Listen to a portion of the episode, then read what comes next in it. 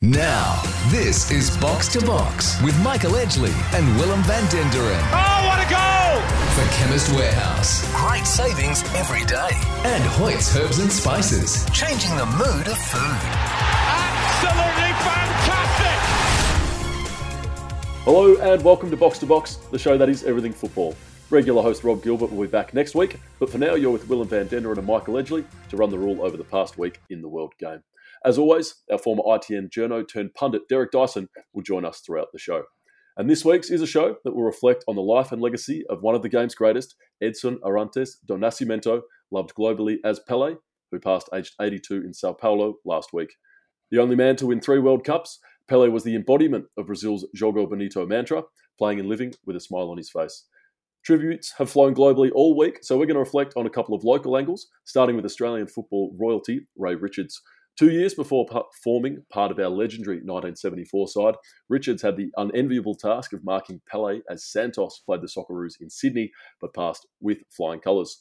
We'll also touch base with Simon Hill, one of many around the world to treasure a personal meeting with Pele, and separately dig into Melbourne Victory's significant woes. And we're going to round off with Pele's World Cup Corner.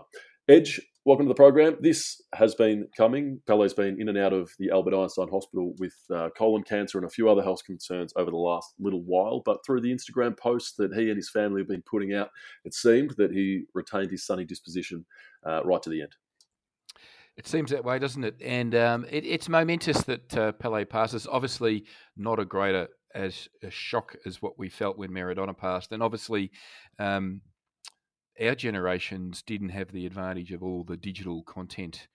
Uh, there's some of it exists about Pele, but not as much about his um, the people that he's obviously obviously referred to. But he was a mythical brand and character in his own right, a, a very statesman-like figure in the game, and and I'm reminded about the words he said uh, only recently, actually, when um, a, a journalist um, asked him about uh, how he would be compared to, Di Stefano, Maradona, and Messi, and I'll let uh, the great man's Pele's words um, speak for themselves. They're beautiful. He said, "You know, I have an Argentinian friend who a long time ago asked." came to me and said that Di Stefano was better than me. 20 years passed, he came back and said, There's this guy called Maradona, and he's better than you. And now they're talking about this guy called Messi, who's better than me. And I said to him, Agree among yourselves first, and whichever one it is, just send him to me, would you? so I thought Pele's uh, words speak loud enough. He uh, he's obviously always compared the greatest player in the world in many's view is always compared to uh, the contemporaries that are leading the charge at the moment. But uh, rest in peace, great man, the king Pele. Uh, will sadly uh, miss his smiling face. What a beautiful smile he had, and um, we're going to talk a lot about him throughout the, the course of the show. And I'm particularly drawn to his. Uh, move to America at the age of 34, the first time out of Brazil, which was uh, hugely significant at New York Cosmos and put American soccer on the map. As mentioned, Rob is going to be back next week. And like Simon Hill, who's coming up later on, Rob adores his photo and memories of, of meeting Pele back in 2014. Uh, Rob had a key hand in the promotion of what was Pele's last visit out here, and just some words that he sent through this afternoon. I got the chance to meet the great man who, in what was a series of long days, consistently gave every person a special moment eye contact, a handshake, and a memory they'll never forget. So, Derek, it really does seem, and it's come through strongly, that uh, his legacy was twofold. Obviously, the Jogo Bonito, the magnificent smile as he leapt into uh, Jairzinho's hands, scoring that first goal in the 1970 World Cup, all the on uh, World Cup final, all the on-field stuff, but then also, as Michael mentioned, a statesman of the game uh, and a yeah a magnificent disposition throughout the rest of his life and how he handled himself. We've lost some fabulous players, gents, haven't we, in in, in recent years, and um, whether it be uh, Johan Cruyff a few years ago, gone too soon, and then uh, Maradona as well. Um, you you don't feel like there are many of these titans of the game left. Uh, certainly, the people that that that as I was growing up, that I was very aware of as the of, of the icons of the game. And yes, um, Pele was not necessarily the scorer of great goals, but uh, he although he did score some very good goals. Um, but he was uh, the scorer of a great number of goals, and of course the the numbers uh, change depending on which article you're reading, but it is somewhere between 1,200 and 1,300 goals. And all the players that have come after him, I think, have all drawn on the spirit of Pele, whether it be Ronaldo, Ronaldinho, Romario, Neymar Jr. now. But have they have they come close to the big man? Maybe, maybe Ronaldo at times, but you know, with three World Cups in three different decades, I, I think Pele is streets ahead of all those other names that I mentioned. But yes, as you said, in a week where um, Cristiano, another Ronaldo, Cristiano, decided to sell his soul to Saudi Arabia for a not inconsiderable amount of money, and and Pele himself was a was a great fan of the uh, the endorsement deal, let's say. Um, but but certainly his efforts off the pitch, whether they be social or whether they just be being generous with his time with any fan that, that wanted to show interest in him, certainly comes through in all the anecdotes that we've heard in the last couple of days. Yeah, absolutely amazing, uh, Derek. Um, great memories there. Um, nicknamed uh, in Brazil O Rei, which is the king. Um, often not known uh, uh for that uh, nickname around the world, but um, we obviously understand the significance of it. And um, the Brazilians had three days of uh, national mourning. Journalists travelled from all around the world to Sao Paulo and Santos and his um, hometown in the southeast of Brazil. Um, I imagine Brazilian television ran wall to wall coverage of his death, and um, it'll be a big hole to fill uh, in Brazilian uh, culture, and um, it'll you know it's a it's it's a very significant day. I guess I'm drawn to you know having never seen him play like I did see Maradona play. I'm drawn to just the the mythical stature of Pele, and at a time when the world was not as connected as we are now. Um, um, I guess the other mythical characters of the time, Muhammad Ali, you know, Pele, he was uh, it just must have been so amazing for him to cut through and be such a massive name all around the world. I know he's you've talked about his statistics, and we're going to talk about his his, his special performances in World Cups, but um, it must have been the combination of his talent and his persona and character and his rag to riches story that made him a household name at a time when there weren't too many household names as as promised, plenty of Pele uh, chat to come throughout the show. We'll leave the final closing remarks with Jonathan Wilson from the Guardian uh, this week. A bit of terminology uh, has emerged, Derek, which I think fitting now that Messi uh, is a, a, World Cup winner. There is no doubt uh, in Wilson's mind, at least, that Pele, Maradona, and Messi form uh, the game's great trinity, which yeah does seem appropriate. Yeah, it does. Obviously, all different generations, all South Americans all number tens uh, of of various types as well. So that that continent, we've got a a lot to be grateful for uh, in that kind of continent. And when we have Ray on a little later, I think what we'll talk about is not just you know where does Pele sit in the pantheon there of those players, but also just his overall legacy and and how important he will be. That it will be interesting to see how you know in the next generation or so how Messi's legacy you know carries through post his playing career. I personally don't think that even though he is undoubtedly one of the most phenomenal phenomenal guys ever to to grace the the beautiful game, that in terms of what Pele did in terms of raising the status of the game, raising the uh, the status of black players within the game, inspiring people who from impoverished situations around the world and showing them what was possible. Uh, I doubt anyone will, will will top that, but it's a great it's a great list to be on. That's for sure, Willem. Ray Richards not too far away. Before we get there, though, there are a few other football matters that we need to tick off, and we'll start uh, in Australia. The desperate financial state of Melbourne Victory has been revealed in a document to shareholders, which showed the club lost 6.7 million in 2021-22 prior to its deal with Triple Seven Partners. It also revealed the deal with the US private investment firm includes the right for them to buy up to 70% of the club pending shareholder approval, uh, but those major shareholders have indicated they will give that approval. Victory announced this deal, Michael, with 777 Partners in October, or 777 Partners, uh, and it was branded very much as a strategic investment, a nice, sharp little bit of business, around sort of 10% of the club to turbocharge them going forward, but it now looks very much like it is genuine life support. Uh, the club's auditors had a, a, fair bit to say as well this week, and a few finer little I'll, throw it throw to you, Michael, before coming back for a few finer details. What is your initial take? Because this for me was a surprise. Yeah, it also coincided with the passing of Mario Bison, who, as we know, was a very big figure uh, behind the scenes in Melbourne Victorina enormous um, financial contributor as well. So, look, um, this is uh, warning signs for me of um, epic proportions. You know, this is the club with the, the biggest brand and the biggest supporter base. And obviously, I think we need to read into the numbers the significance of um, the COVID year because we know Melbourne Victory's revenues are hugely uh, they hugely rely on match day revenues, and they don't have that um, benefactor like a lot of clubs like Tony Sage at Perth Glory and um, the Sydney guys, for example, who are continually tipping in to sort of square the books. But um, yeah, this is a this is a big story, and Melbourne Victory remain in the news for all the wrong the reasons. So we'll have to watch what happens here and whether um, Anthony Di Pietro and Carolyn Carnegie, the, the leadership of that club, can steer the way through this. Obviously, they didn't comment on the article. I know Vince Rugari wrote it. They didn't comment uh, to him about it. So we obviously probably need to give them the benefit of the doubt of what's going on. But it uh, seems pretty factual based on the information in the article and the information that's obviously got through to the the journalists uh, from a shareholder. Um, yeah, I mean it's it's worrying times for A League generally, and uh, when we talk to Simon Hill, we might talk just more broadly about how everyone's feeling about uh, rebounding from the latest uh, troubles that the A League's had.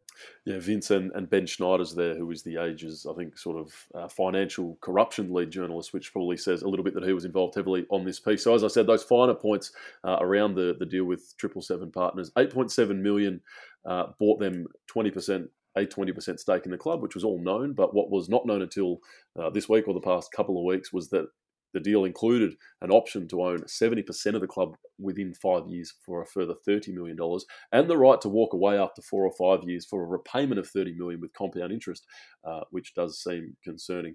Yeah, Victory are, you know, notionally the biggest club and Victory's issues are Victory's issues, but you know, considering the clubs are meant to be running the competition, this again for me further erodes uh, any confidence that you know the clubs can successfully manage their own backyard and the league, and not just manage the league, Michael, but put it into a position where it can actually grow and thrive. Yeah, that's right. And uh, people like us, uh, we've been covering the whole A League since the word go, and in particular, in great detail, the demerger or the what they call the unbundling.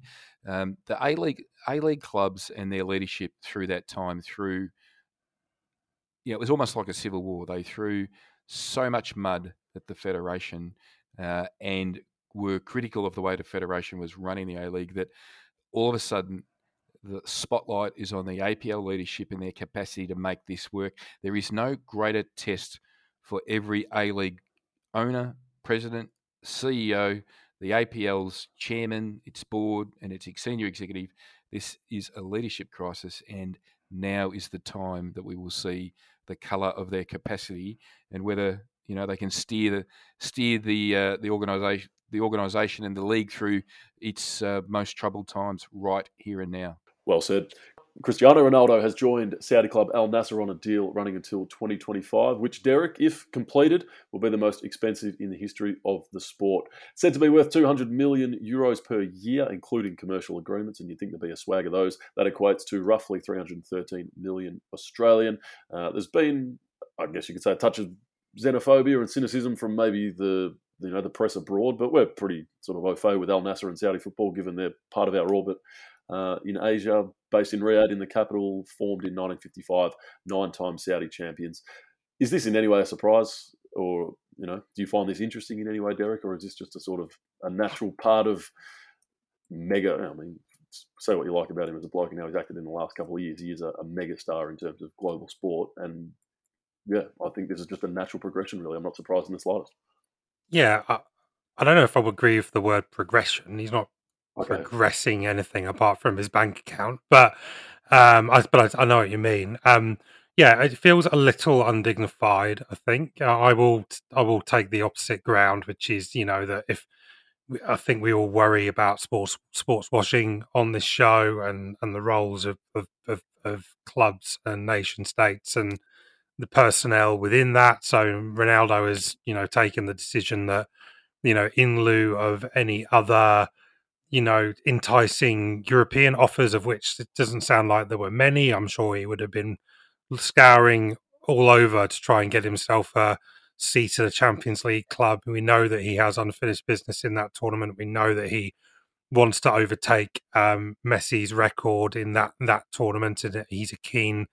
You know, he's he is worried about legacy. There's no one more worried about legacy than Cristiano, and it wouldn't have been lost lost on him as he was sat in Portugal or wherever he was watching the World Cup final that Messi had leapfrogged him in the in the final round of, of that battle and at 30, 30 odd, 37, 38, whatever he is, he probably won't be able to emulate him there. So, yeah, look, um, you know, it, he's he's going there for financial reasons. He's not going there to improve his game. He's not going there to win major trophies. He's going there to get a whacking great payday. And yeah, I suppose it's easy for me to be critical about it. I'm not in that position, and $313 million sounds like an awful lot of money. I wonder what he'll do with it, Willem. Michael, did you uh, did you want to jump in here, or should we have a, a, quick look at Celtic and Rangers in the Old Firm Derby, which has made headlines overnight?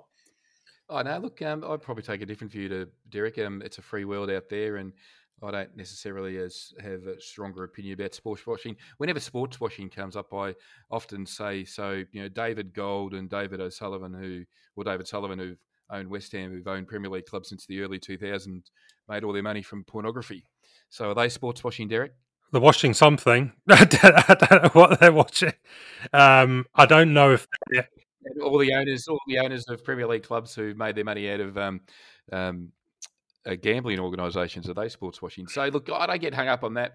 It's it, it is a free market out there. There's a lot of people with a lot of money, and you know he won't be the first player and the last player to go to a club like that for a huge amount of money. I'm more interested in Ronaldo's legacy continually being eroded by his very poor behaviour at Manchester United and his incredibly disappointing behaviour at the World Cup. If I was a Portugal fan, I'd be a bit shitty about the way he carried on um, at his club. And considering at the, at the World Cup, and considering um, you know when they go, I was at the game where Portugal was rolled by Morocco and saw the way he left the stadium. And you know, for me, they're the bigger issues for Cristiano Ronaldo, as but as to where he plays his football. And finally, Celtic have retained their nine point lead atop the Scottish Premiership following a two all draw with Rangers. Celtic took the lead at Ibrox in the fifth minute, but were slowly overhauled by the home side, who were from go to O, probably, or not from go to O, but on the whole, the uh, the better side after their slow start. Ultimately, though, Kyogo Furuhashi levelled things on 88 minutes. Here's Mooy. Ryan Jack blocks it. Oh, and again, but will it fall here for Celtic? It will! It's Kyogo! goal!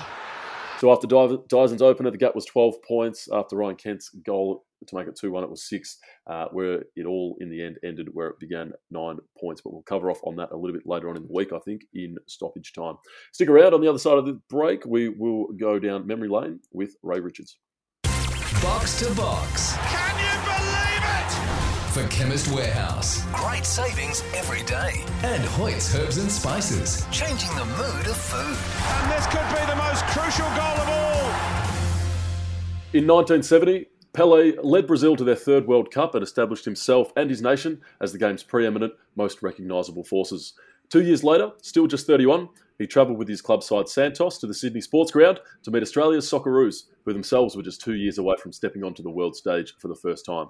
It's a pleasure to welcome the man who was tasked with marking the king on that day, Socceroos royalty, Ray Richards. Ray, a very special welcome to Box to Box. It sounds like you passed the test with flying colours on the day. Uh, yeah, a bit of a task, but um, I was given the task early in the week. I knew knew what was on, even irrespective of stories you may hear from Rale that when he told me in the dressing room, I went straight to the toilets and vomited. No, I didn't. He told me during the week I was marking Pele, and I had to get my, my uh, head around it and get myself in the right uh, frame of mind. You've had a chat with Nick Campton and Sam Lewis for the ABC this week, who have already told the story. Really, they've done a, a fantastic uh, retelling of it. Um, Thirty-one thousand seven hundred fifty-five in attendance. Apparently, the stadium only held six thousand, so I'm not quite sure how they made that work. Uh, two all on the day. How have you felt this week? Have you had the chance to reflect on the fact that uh, past? He meant so many, so much to so many, and you had your personal connection with him as well. Uh, yeah, it, I, I, I, broke up quite honestly on a um, a four BC uh, drive program in, in, Brisbane. and I broke up because I think he he meant a, a great deal to a, a, great number of people, millions and millions uh, around the world, and you know it, it gets to be a shame when you've got a leading newspaper like the Telegraph, they put him in the same category as as Neil Armstrong. He's he's an icon like Neil Armstrong. When you know Neil Armstrong travelled all those miles in a rocket with other people, and he made one step. Pele's been dancing around the world for twenty odd years. Ray, can you get, go back to 1970 for us? Because uh, just for the um, the younger listeners to our podcast, you know, there's no internet, uh, there's no um, you know satellite television, uh, no mobile phones. Um, yet Pele was a massive, massive name. Um, can you just take us back to when you heard that Santos was coming and Pele was going to be part of the group?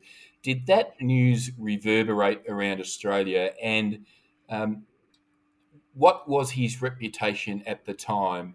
You said that when Rale uh, said you were going to mark him, you, you, took a while to get your head around it. But can you just remember uh, the lead up to that game and just the aura that Pele at that stage of his career carried, just so our younger listeners can just understand how big it is. I mean, it was a much less connected world in terms of media, but he was he was such a mythical figure, wasn't he?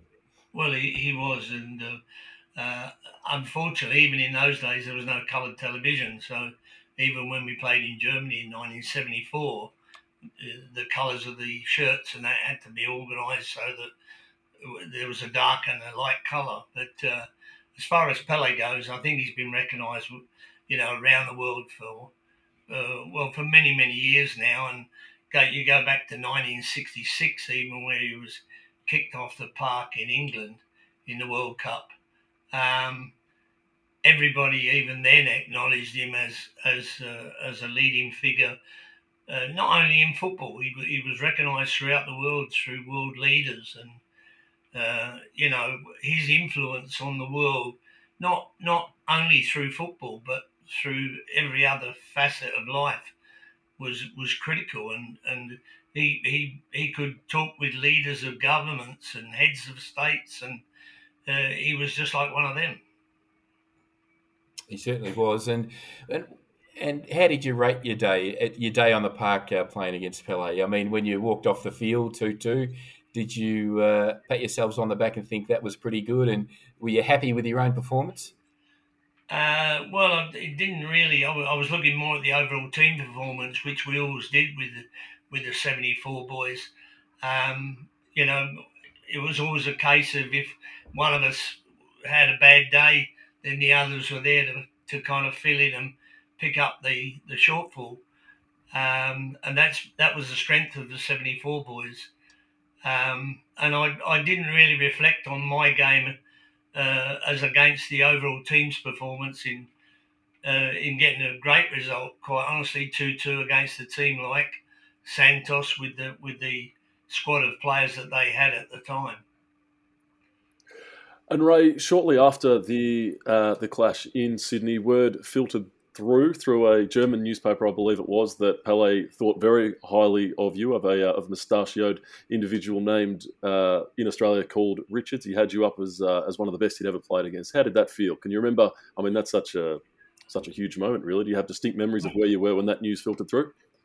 Well, it was enormous accolade. I've got, I've got the actual paper cutting from the Die Woche, which is the German newspaper, and in there, Pele said that he had played against all the top players in the world, the likes of Bobby Moore and Beckenbauer and, and that. But his hardest game of his career was against the mustachioed individual in uh, in Australia. And uh, it wasn't only an accolade for me, it was an accolade for Australian football. And I've had the opportunity to sell his shirt a number of times, uh, once into America and once into a a German gentleman in Poland, but I, I've kept it here basically because I, I thought it belonged to Australia's history, and uh, I think it should have stayed here. And I loaned it to the Sydney Cricket Ground Museum uh, only for a year, about three years ago, and I've left it there because of COVID and other uh, things.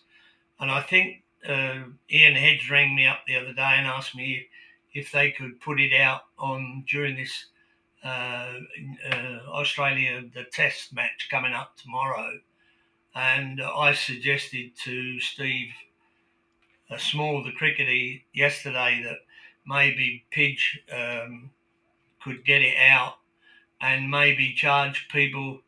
Kiddies might want to get a photo with it, and it'll add funds to the to the pink test and uh, breast cancer for women. Uh, so I don't know if that's going to go ahead or not, but the the op- opportunity or the option is there. Yeah.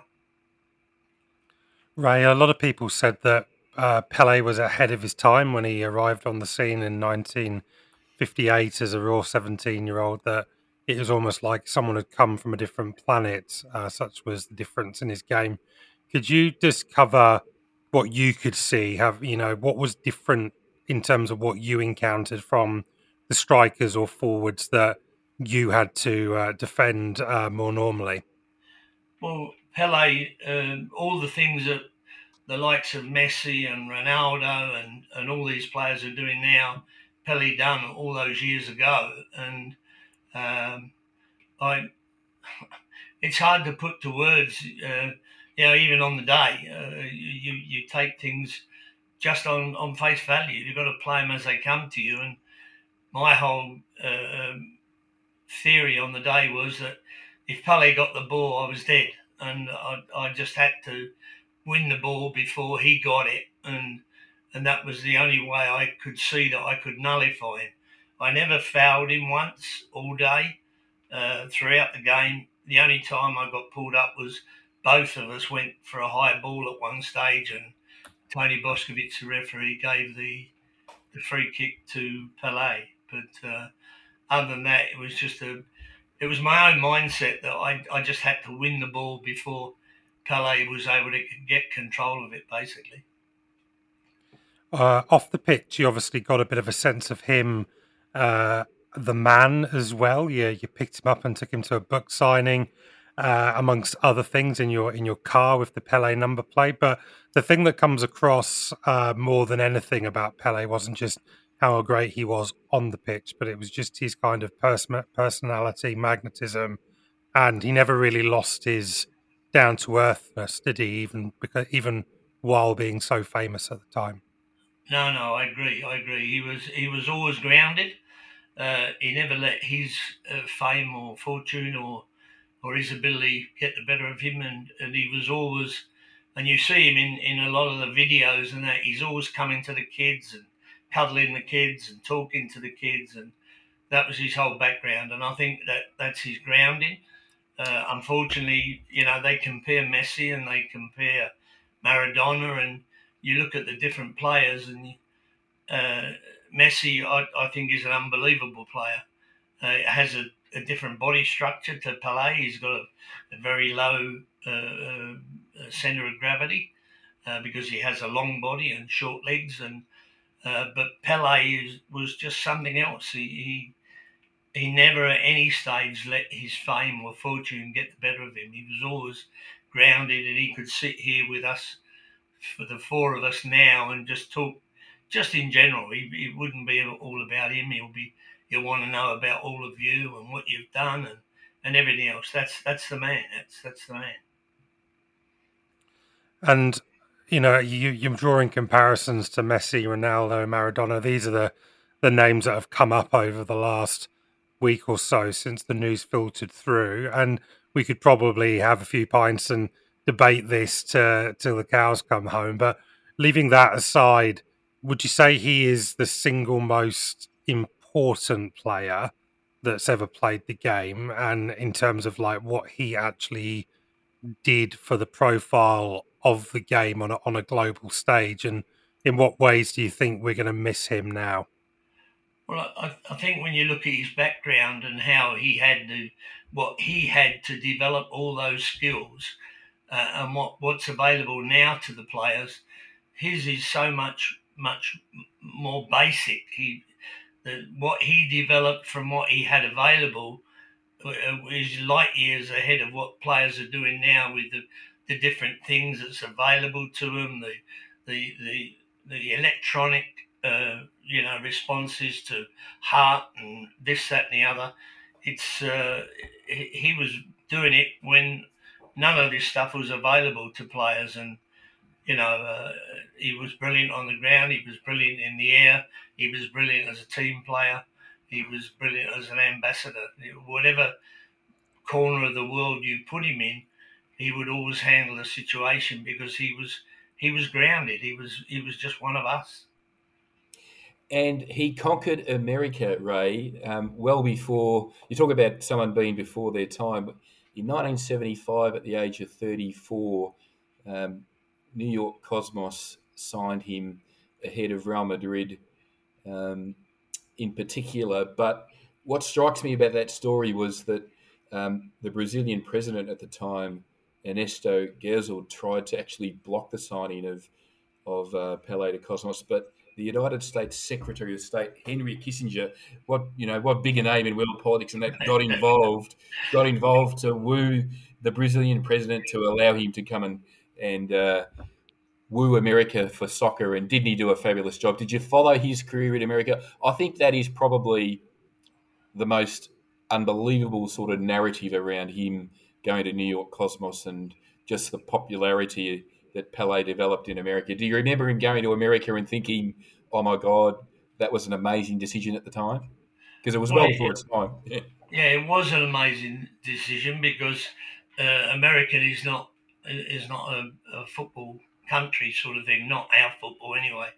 Uh, and it was a, a big surprise move. Obviously, there was big money involved, and uh, I think any Brazilian government in those days would have got brought down in an election if they had allowed uh, Pele to get transferred overseas. Like I, I know there was an export embargo put on Pele in his earlier days purely because of that. That any government allowed him to be transferred overseas would have been brought down at the next election. So, um, uh, you know, I, I give full credit to the Americans to out to be able to achieve that. But and as you say, it would only take someone like Kissinger to do the job. Yeah.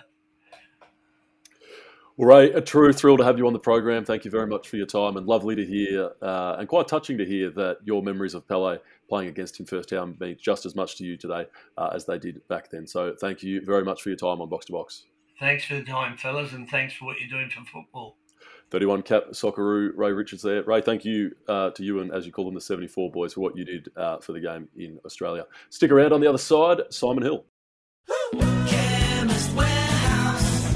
Right now at Chemist Warehouse, get half price off the Nature's Own range. There's Nature's Own Super B Complex 75 tablets. Michael, you're a Super B Complex man.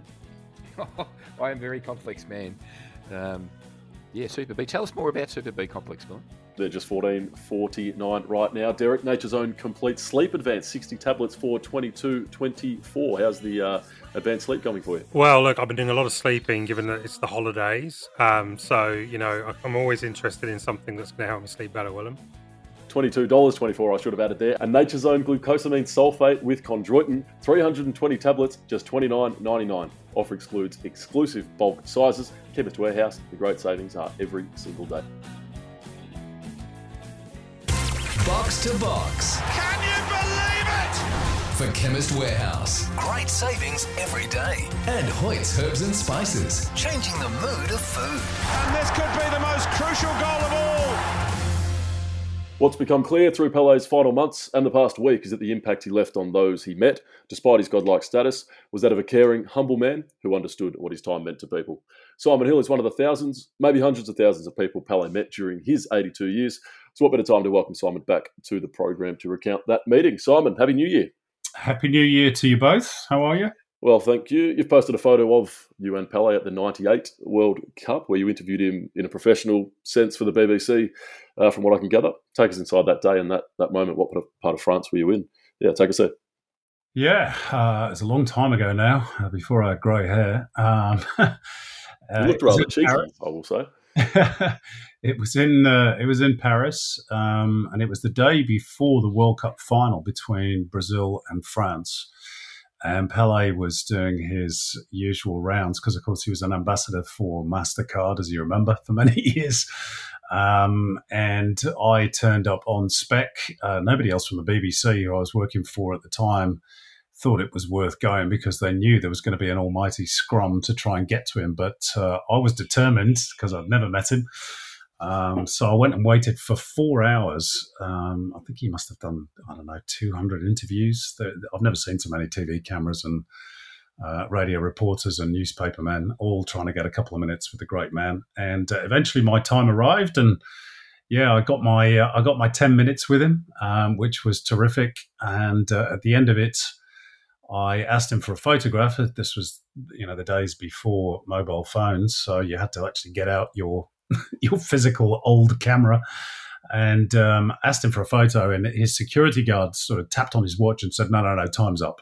Time's up. You've got to move on because there are still probably another 20, 30 journos waiting."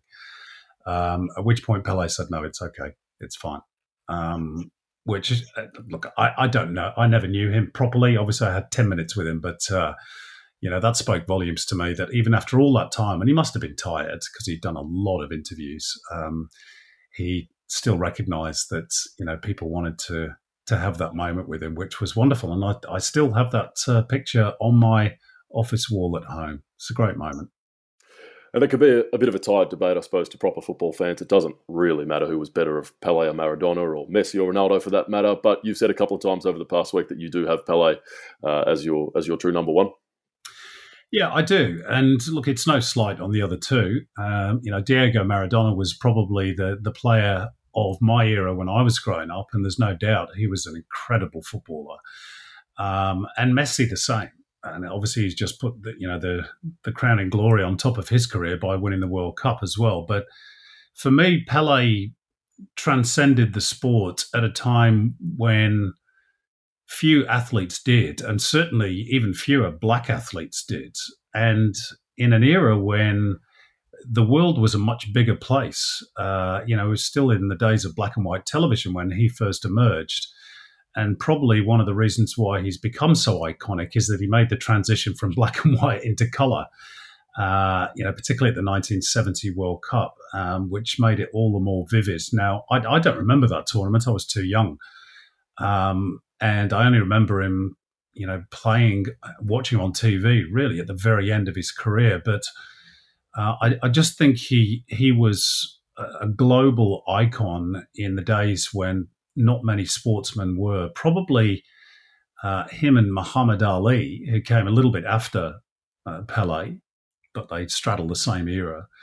Um, had that status, and and the fact that he played most of his career in his native Brazil for Santos before that little spell with New York Cosmos at the end uh, underlines just uh, how how much he transcended the sport. You know, he didn't play for Barcelona or Real Madrid or Manchester United or Bayern Munich.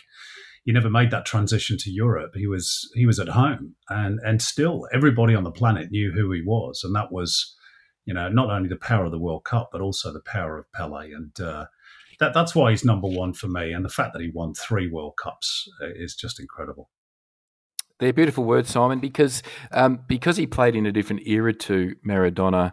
Uh, a lot of people of um, the millennials in particular don't have the sort of video footage to the extent that we do of Maradona. So it is um, important to realise the significance of his impact at a time, like you said, when the world was not as connected as it is right now. But let's segue back to Australian football and the A League uh, for men uh, in particular, and just the ongoing fallout associated with um, the Melbourne Derby recent one. I, I, Simon, as you know, I've been overseas, so I've sort of been watching all of this from a long way away, and um, you know, like all good football people like you and Willem, we are our, our hearts are hurting over this issue. But I, I, thought I'd ask one question off the top.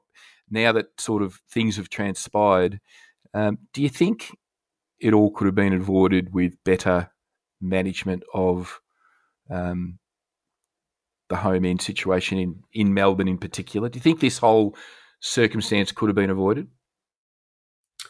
With the home end, you mean the the active supporters? Yeah, yeah, the active supporters in in Melbourne in particular. I'm talking about, and just uh, on the day whether they put enough um, investment into yeah understanding that this could have been a volatile day.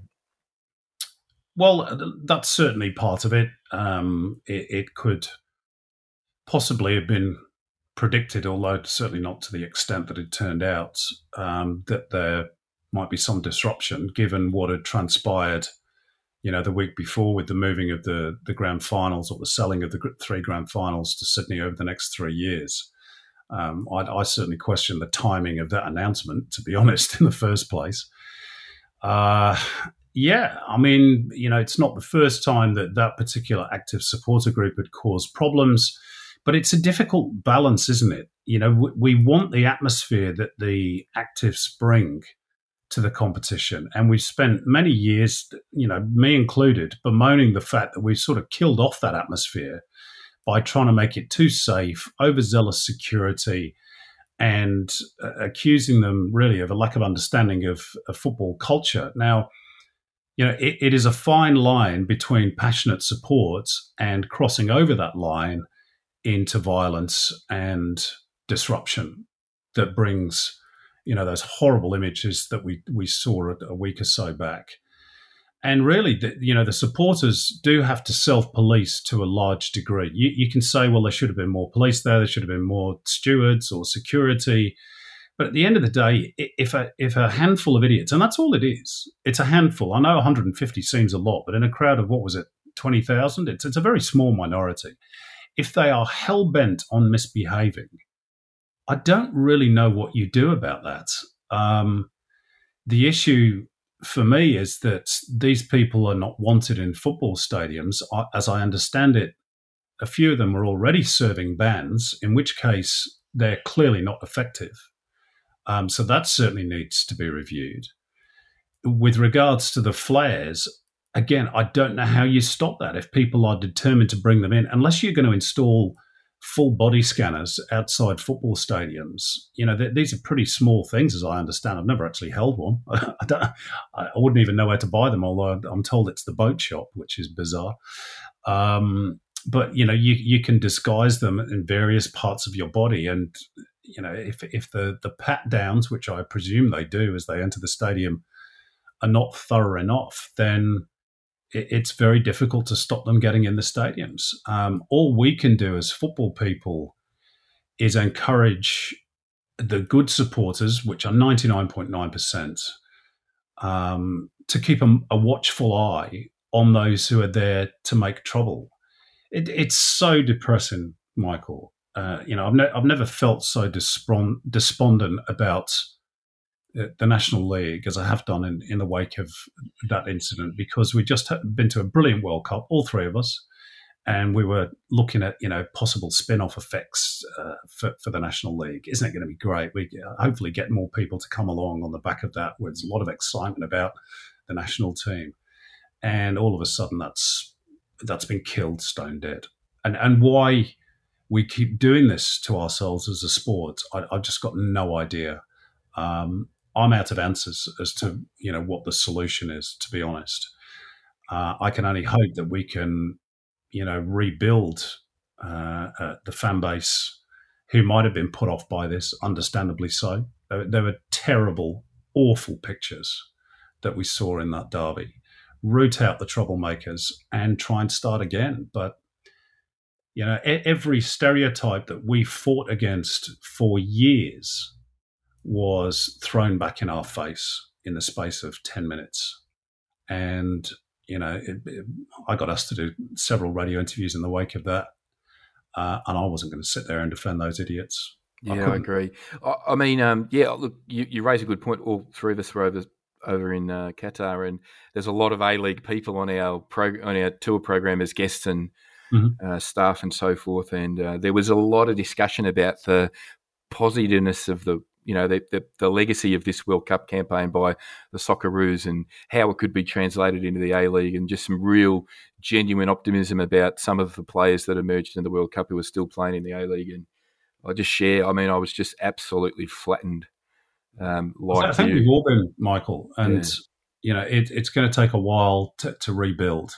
Um, but that's all we can do, unfortunately. And uh, you know, obviously, it gave the mainstream media, which you know a large chunk of are not in favour of our game. Let's be brutally honest about it. It gave them a free kick, and they've taken full advantage of it. And you know, as I say, there's no way even people like me who, who've always been you know, a strong, strong defenders of, of, of football fan culture. I, I, can't defend that. Nobody can.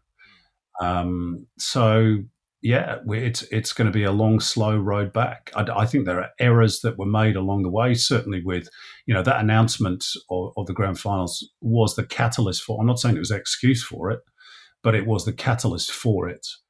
And perhaps we should have been more alert to to the possibility of trouble, particularly at the Melbourne Derby. Um, but yeah, if if people want to misbehave, uh, it, it's very hard to stop them, and uh, we just got to weed them out. A final one, Simon, about the other major issue facing the victory at the moment, uh, revealed this week that they'd lost 6.7 million across the bulk of the 2021-2022 financial year before signing with Triple Seven uh, Partners, the US uh, investment firm. Things seem really positive at the club under the, what we could say is the new leadership. They've been in place for a bit over 18 months now. John Didulica, Caroline Carnegie, and Anthony DiPietro, who's been there for a long time. Did you find this news as surprising as, as some? Well, maybe the scale of the losses. Uh, I, th- I, think most A League clubs, probably all of them, lose money. Let's be honest. Um, that's probably the same story the world over.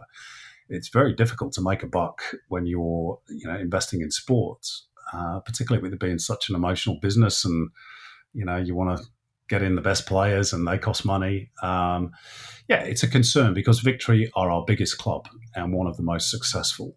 And to see them in such dire financial straits is a worry. You know, COVID has clearly played a big part in that. There's no doubt about that. Um, but it can't all be that. And yeah, I mean, that, that needs looking at quite seriously. And, you know, obviously the, the league as a whole uh, has financial issues, even despite the unbundling. And, and again, COVID has you know been a, big part, a big player in that. Um, but that's down to the game's leaders. That you know they promised us the sunlit uplands when they took over. Um, okay, you know they got a period of grace because of, of COVID, but uh, you know now we're, we're through that.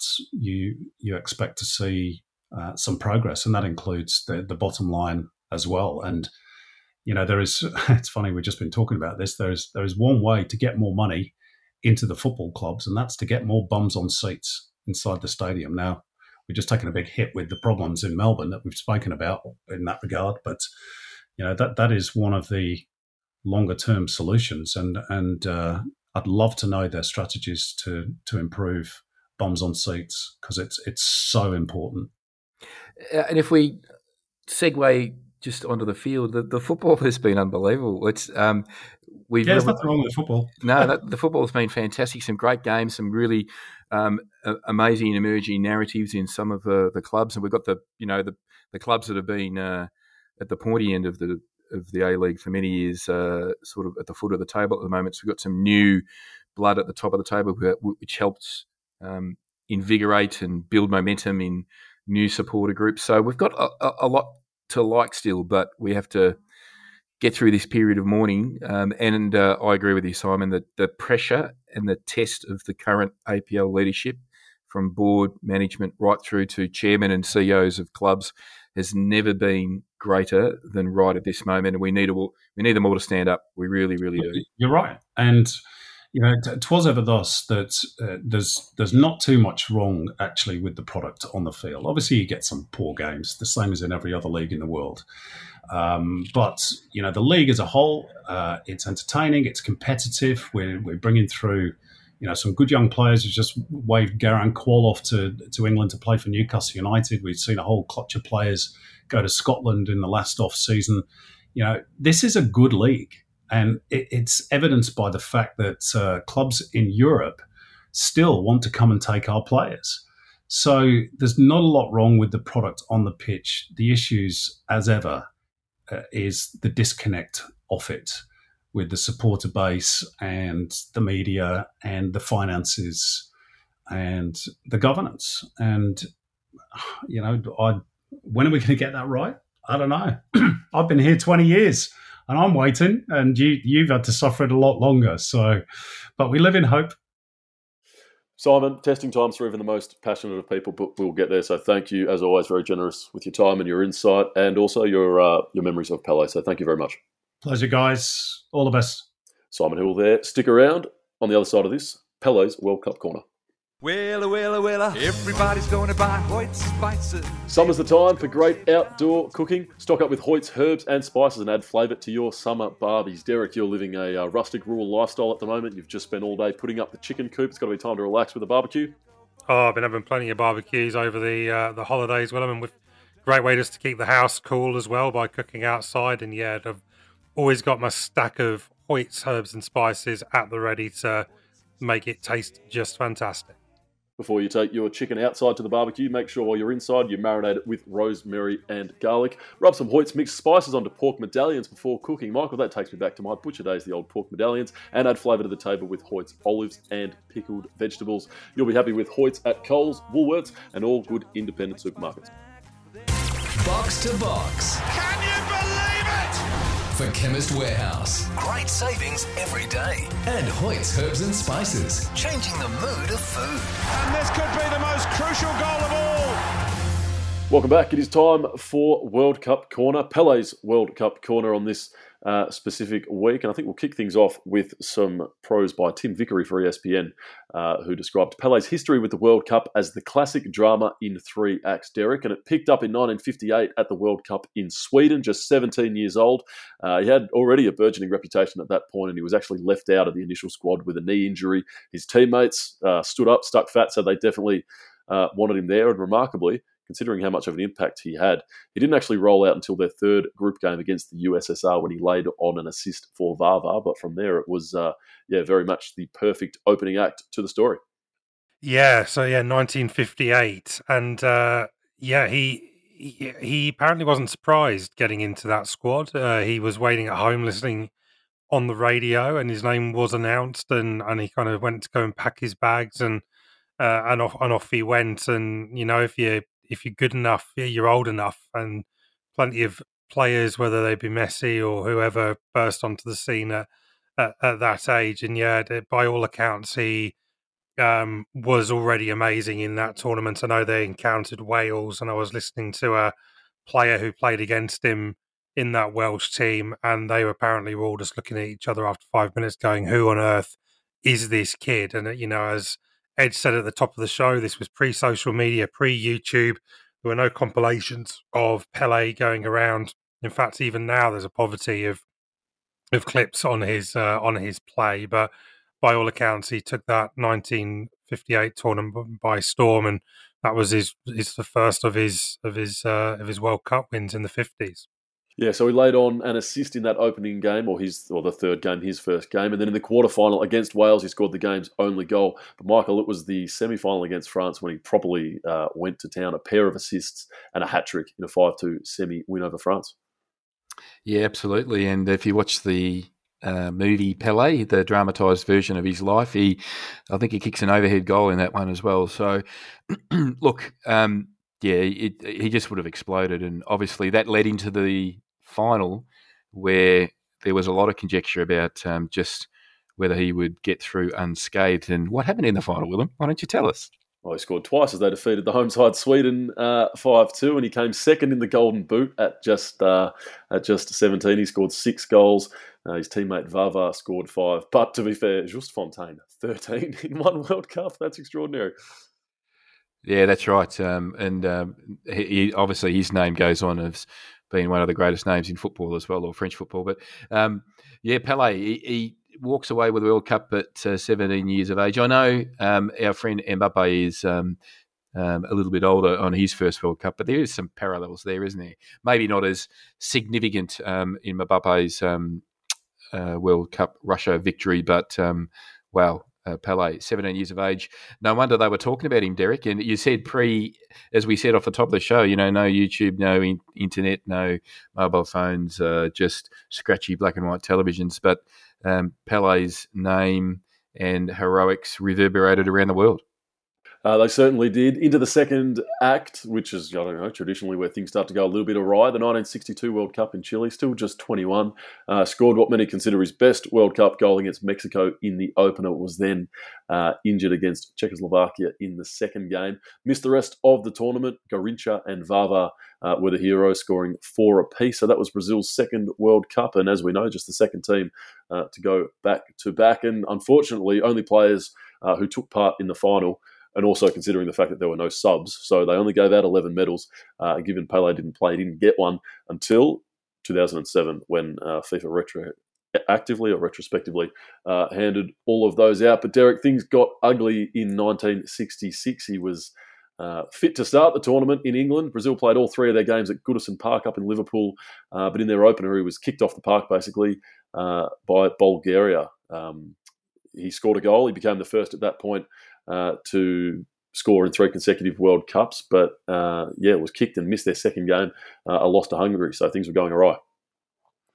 Certainly. Well, it wasn't just Bulgaria. I mean, the, the group contained Portugal, uh, Hungary, uh, Brazil, and Bulgaria, and uh, you know all, all of the teams um, you know, quite cynically just kicked lumps out, out of him. By by this time, the cat was well and truly out the bag, and as you said, they did beat Bulgaria despite that in front of forty-seven thousand people. I might, I might, I might add.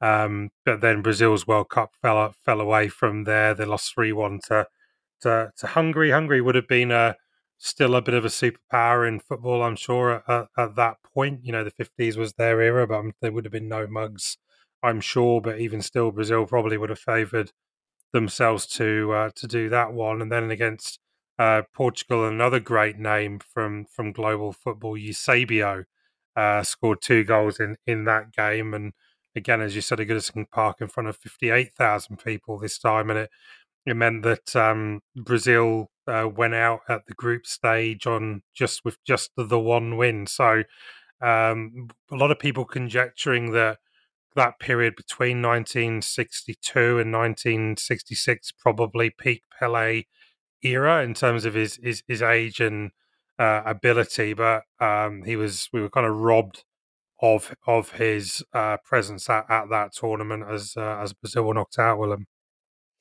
And Michael, the uh, the three act play reaches probably its lowest point, as with no substitutes, he's reduced against Portugal to limping around, injured, uh, and Brazil limping out of the tournament.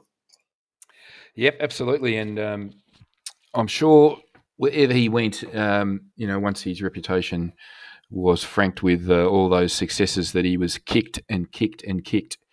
Um, even the little video highlights of um, him being out in Australia uh, against Santos. So some of our boys tried to land a couple on him as well. So look, um, that goes with the territory, doesn't it? We've seen uh, the stars in the game during that era get kicked, but he played in an era where, yeah, it was pretty ferocious stuff, wasn't it, Derek? I mean, um, he would have been a target for every nasty, mean defender in the world, wouldn't he? He just they just would have tried to belt him whenever they could.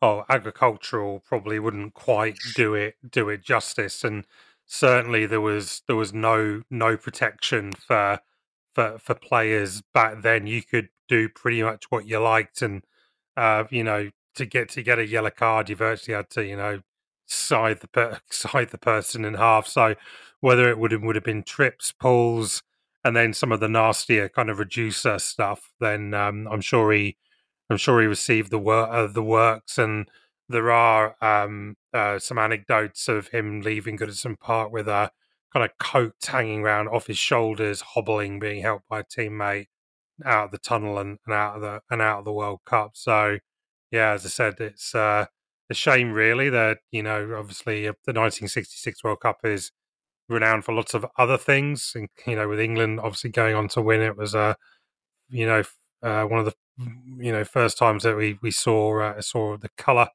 uh, in in TV as well. But uh, for for Pele, it was pretty forgettable. Yeah, it was that upset, Derek, that he vowed never to play at the World Cup again. And he held his word for two years, didn't play for Brazil, but did come back in mid 68 to score six goals in six qualifiers. It was a bit of a changing of the guard ahead of Mexico. No more Garrincha, Vava, Gilmar, or Nilton Santos. But in came players at the time young, but in time we'd look back on them as the greatest.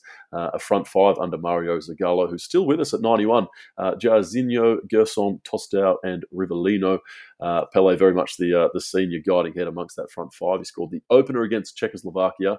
He's forced Gordon Banks into the save of the century against England in a game they eventually won, and then scored twice against Romania in a 3 2 win. So that was the group stage. We moved to the knockouts, an assist in their 4 2 win against Peru which set up their first meeting uh, against Uruguay since the 1950 final at the Maracanã, Michael, which was a traumatic event for all Brazilians. And uh, reports have gone around and stories go around that at nine years old, Pele, uh, not so au fait with the game at the time, but he reportedly found his father crying uh, listening to the radio at the result and pledged to make amends. Absolutely amazing, Willem. And didn't they get some revenge? And um, and Derek has the details of the game. Give it to us in all its colour, Derek. Well, it was in uh, Guadalajara, uh, somewhere the, the edge you might need to start familiarizing yourself with, with the uh, next World Cup as one of the locations. But as we, as Willem said, three one. Uh, Brazil went out. They actually went uh, behind to Uruguay, uh, Cubilla uh, with the goal there. Uh, but then Brazil hit one back before half time with uh, Cl- Clodoaldo uh, getting the goal. Jorginho then scored on 76 minutes and Rivellino on 89 minutes. So um, doing a great job there against their against their uh, their arch enemy uh, Uruguay, and then Willem it was on to the final against a very tasty looking Italy side. There were no mugs. No, they weren't. And I think any any football fan really can recall footage from this match. Pele's opener, a serious header. He was up early and he just sort of yeah kept his strength through his hips and um, headed into the net. And then the yeah the, the joyous leap into the arms of, uh, of Jairzinho, as I mentioned earlier. Uh, Italy did equalise, but really in the second half it was a bit of a procession. Brazil four one winners, and yeah from those deaths of sixty six. Um, uh, much has been made, uh, spoken about really a lot this week that uh, 70 was the first World Cup to be broadcast in, in colour, Michael, and uh, that may have gone some way to entrenching, I guess, the uh, the Brazil colour and the, and the cobalt shorts as well as one of football's most sort of romantic symbols. Absolutely, yeah, absolutely. I, I, just want to leave this little segment with a anecdote about off the park. Um, if you like American culture, we all know what Studio 54 is. So if you get a chance, uh, there was a fantastic documentary once in a lifetime, the extraordinary story of New York Cosmos. Pele and Muhammad Ali were the only people to have their own table at Studio 54, brother.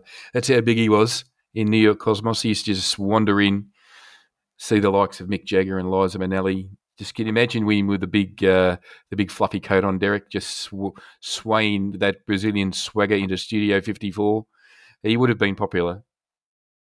Oh, he was, and by by all accounts, um, you know, his mission to America was successful. These these missions don't always go to plan, uh, where where players are brought in to to try and grow a game. But in his three years there, he uh, raised attendances uh, significantly. They had to, I think, go into the New York Giants uh, uh, football stadium eventually. Such was the clamour to see the great man, and he did uh, win a title there with with the Cosmos too. So, um, you know, apparently he was uh, on a on a beach on a Caribbean island when a guy from New York approached him and said, "Come and play in the come and play in the USA." And it took a little bit of coaxing apparently to to convince him. We, we heard about the intervention from the Brazilian president and Kissinger uh, in the in the uh, earlier in the show, and I think that the line that the guy who eventually wrangled him in a in a motel in Brussels, I seem to remember in Belgium, was, "Look, you can go to Real Madrid and win a title, or you can come to the uh, Cosmos and win a country. And apparently, that is what got Pele over the line. That, that you know that, that, it wasn't it wasn't just about winning a title. It was was this uh, this grander grander project, and he, he signed it on the back of a napkin or the equivalent of, and, and there he was. So it is a fantastic story. Yes, and um, they say in America that after Pele, there wasn't anybody in the whole country who didn't know about, uh, who didn't know what soccer was. Lots and lots of kids started to play. Pele made our game important in America, and the legacy is all of the Americans that are currently playing in Europe. They are the children of the disciples of Pele. So that's what they say in America, um, who obviously had a very special relationship with the king. And Edge, we heard from Ray Richards earlier on how proud he is still to this day to have had that affinity and having gone head to head with um, with Pele. So it would be remiss of us to not mention our old mate Dino uh, and how proud he is and how proud his family are that Terry uh, went up against Pele time and again when he was captain of Wales, and also three times, yeah, three then times. I guess the link is also there that um, Dino grew up when Terry was coaching uh, to some extent in the states during the uh, the North American Soccer League. That's right. So um, yeah, very much so. The legacy of the North American Soccer League and Pele um, is is looms large in his story and a, a big part of it. So uh, rest in peace, the king, the great man Pele. We will miss his we'll miss his smile, and uh, it was a beautiful tribute on social media when uh, the news came through that uh, he had passed to see so many wonderful historic photos. And one thing was pretty uh, common in all those photos, Willem, was just that beautiful smile that he had. And um, yeah, and uh, yeah, so he will be sadly missed. And as Derek said a little earlier, we've lost some uh, Titans in the past year in relation to our game, but none bigger than Pele. No, well said. That just about brings us to the end of the show, gents. Thank you, Derek, very much for your input. No problem, gents. And to you, Michael, as well. Thank you very much.